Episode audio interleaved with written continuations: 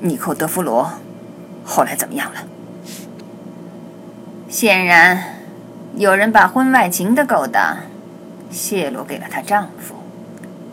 一天晚上，她离开法新社总部以后就失踪了。几天以后，人们在贝卡谷地发现了她的尸体。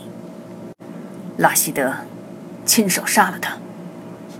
不，西摩尔回答。他指使叙利亚人去干的。凶手为了取乐，把那女人吊在灯柱上，折磨了一番，然后割断了她的喉咙。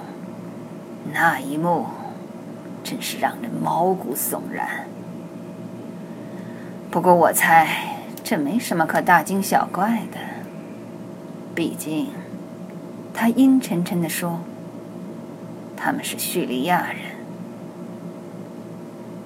我想知道，这是否出于巧合？加布里尔说：“怎么？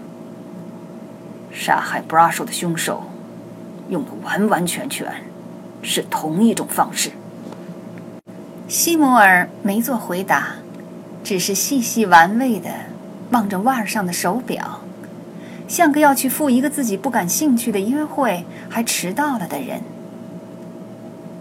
黑伦在家里等着我吃饭呢。他说话的时候显出对回家吃饭这件事兴趣不大。恐怕黑伦这会儿迷上做非洲菜了，我不能确定。但是有可能上个星期我吃过非洲山羊肉了。你真幸运，Graham。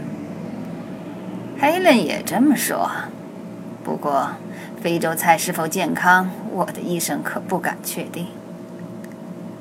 西摩尔放下饮料，站起身来，加布里尔则坐着没动。我猜你还有个问题，西摩尔说。坦白的说，我还有两个。说来听听。我能看看布拉 o 的档案吗？下一个问题呢？萨米尔是谁？他姓什么？我正在调查。西摩尔抬头注视着天花板。在我住的公寓的街角，有个叫萨米尔的伙计，开着一家小杂货铺。他是穆斯林兄弟会的一个虔诚的会员。他相信，英国应该由伊斯兰教法来管理。他低下头看着加布里尔，微微一笑。除此之外，他是个相当不错的小伙子。以色列大使馆坐落在泰晤士河对岸肯辛顿街的僻静角落里。肯辛顿街离高街只有很短的距离。加布里尔从楼后面的一扇不起眼的、无任何标志的小门溜进去。走到地下室属于办公室的几间套房里，这些套房的墙里面都衬着铅，以防止敌人的 X 射线透视。情报站的站长今天不在，只有一个名叫诺亚的年轻助手在岗。当看到未来的情报局局长未事先通知就迈着大步走进门来的时候，年轻人赶忙从座位上站起来。加布里尔进入了戒备森严的通讯室。在办公室，这个小房间被称作“圣地之中的圣地”。他给扫罗王大街发了份邮件，要他们提供有关一个叫阿里拉希德的黎巴嫩商人的全部文件。他没解释原因。即将升任情报局总裁一职，使他拥有了发号施令的特权。当文件最终出现在保密链接上的时候，二十分钟的时间已经悄然划过。加布里尔想，办公室的现任总裁用了足够长的时间来批准文件的传递。文件用办公室分析人员被要求的那种精炼扼要的文体书写，十分简短，大约一千字长。文件说明，阿里拉希德是叙利亚情报局一个小有名气的间谍。二零一一年，他在一场发生在黎巴嫩首都的汽车爆炸事件中丧生。事件的幕后策划者是谁，至今尚不明了。文件底下印着一行字，是起草这位公文的特工人员的六位数密码代号。加布里尔认出了这个代号。这位分析师曾是办公室研究叙利亚及其复兴党问题的首屈一指的专家，而今他依然引人注目。不过，却是因为另一个原因：她是即将卸任的以色列情报局总裁的夫人。如同办公室在世界各地设置的前哨据点一样。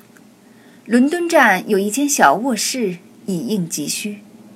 加布里尔对这个小房间了如指掌，因为他在里面住过不知多少回。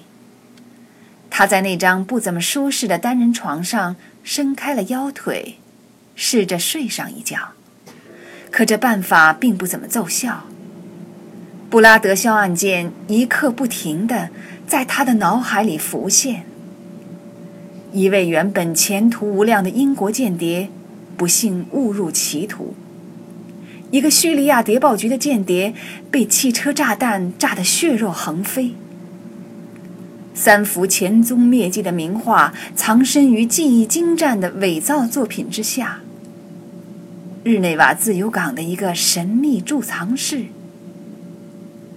加布里尔想，这些扑朔迷离的线索。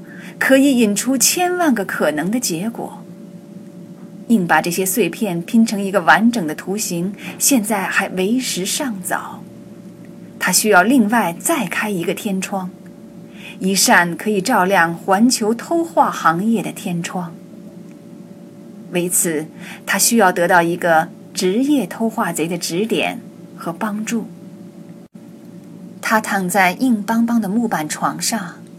辗转反侧，彻夜难眠，头脑里翻江倒海，不断与过去的回忆和未来的设想做着斗争。